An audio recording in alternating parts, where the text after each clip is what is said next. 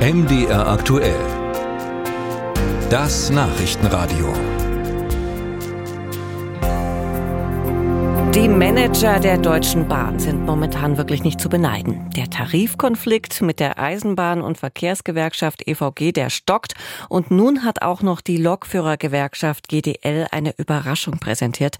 Die GDL plant nämlich eine eigene Leiharbeitsfirma für Lokführer. Dort könnten Firmen dann Personal buchen. Fair Train soll das Ganze heißen und genossenschaftlich organisiert sein. Was genau hat es mit Fair Train auf sich und wie funktioniert das Konstrukt? Das bespreche ich jetzt mit dem Vize-Bundesvorsitzenden der GDL, Mario Reis. Guten Tag, Herr Reis. Schönen guten Tag, Frau Ime. Hallo. Wie stellen Sie sich dieses Genossenschaftsmodell denn konkret vor? Wird die Gewerkschaft der Lokführer jetzt selbst zum Arbeitgeber? Nein, Frau Ime, das genau ist nicht gewollt. Wir werden nicht als Gewerkschaft, als Arbeitgeber auftreten, sondern wir sind diejenigen, die die Idee äh, auf den Weg gebracht haben. Und wir haben die Genossenschaftsgründung tatsächlich vollzogen. Und äh, die Zielrichtung ist, unsere GDL-Mitglieder dazu zu bewegen, Genossenschaftsmitglied zu werden, natürlich dann die entsprechenden Beiträge, Anteile an der Genossenschaft zu tragen und dann in der Entwicklung dieser mhm. Genossenschaft mhm. den Profit für die Mitglieder zu entwickeln und den dann mhm. auch wieder rauszureichen. Ja, Lokführer zum Laien sozusagen, hat es denn so ein Modell schon mal gegeben? Mir ist nicht bekannt, dass es jemals Lokführer in einer Verleihe in Form einer Genossenschaft gab. Diese Idee ist in dem Verkehrsmarkt so in der Gestalt wirklich für alle eine Neuheit. Ja, die Lokführer müssen ja dann auch von der Leihfirma bezahlt werden. Woher käme denn dafür das Kapital? Von den Genossenschaftsmitgliedern? Die Genossenschaftsmitglieder zahlen tatsächlich ein Grundkapital ein, aber dieses Grundkapital ist ja zu sichern. Das heißt, wir haben parallel eine Finanzierung, die erstmal die Genossenschaft auf die Füße stellt, sodass ein Start der Genossenschaft möglich ist. Dann ist es im weiteren Entwickeln der Genossenschaft natürlich so, je mehr wir in der Genossenschaft nicht nur als Genossenschaftsmitglieder haben, sondern nach und nach einstellen und anstellen, desto mehr wird ja auch für die Genossenschaft Geld erwirtschaftet, mhm. was dann wieder einerseits zur Lohnzahlung, andererseits aber auch zur Anreicherung der Genossenschaftsanteile und demzufolge zum Genossenschaftskapital beiträgt. Wie wollen Sie denn die Mitstreiter für die Genossenschaft gewinnen, also die Lokführer anwerben? Oder gibt es schon Interessenten?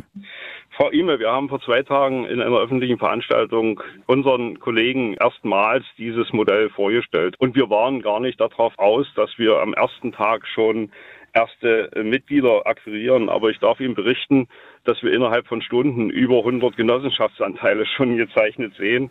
Wenn wir alleine davon ausgehen, dass wir in der nächsten Zeit natürlich alle Fragen beantworten, dürfen Sie bei 22.000 Lokführern davon ausgehen, dass ein Großteil in die Genossenschaft eintreten wird und dann zum Teil in den Betrieben, wo man unzufrieden ist, gegebenenfalls eine Kündigung bei dem Arbeitgeber einreicht und dann in die Genossenschaft als Arbeitnehmer eintritt, weil wir ja ein Tarifmodell aufsetzen, was den Kollegen in ihrer heimatlichen Nähe Arbeit anbieten wird. Mhm. Das ist das Ziel. Das klingt wirklich sehr ambitioniert. Bei der Deutschen Bahn dürfte man ja da nicht besonders erfreut sein, wenn das Lokpersonal abgejagt wird. Äh, befürchten Sie, dass die Bahn Ihnen da nicht Steine in den Weg legen könnte? Zum Beispiel sagt, na, von der Leiharbeitsfirma, da nehmen wir die Lokführer nicht, weil sie beispielsweise zu teuer sind? Ja, das ist natürlich von uns mitkalkuliert worden. Wir haben deshalb sehr genau darauf geachtet, dass wir in der Planung dieser Genossenschaft in einem sehr hohen Geheimhaltungsgrad das Thema vorbereiten und auch diese äh, Möglichkeiten natürlich als sehr, sehr wahrscheinlich annehmen. Aber im gesamten Verkehrsmarkt ist die Bahn nur ein Player. Und inzwischen in der Entwicklung, die wir hier sehen, dürfen Sie sich vorstellen, dass noch über 70 andere Unternehmen natürlich nach Lokführern suchen und an der Stelle der Bedarf sehr hoch ist. In dem Moment mhm. haben wir eine Streuung von Arbeitsangeboten in ganz Deutschland, in jedem Ort fast in diesem Lande.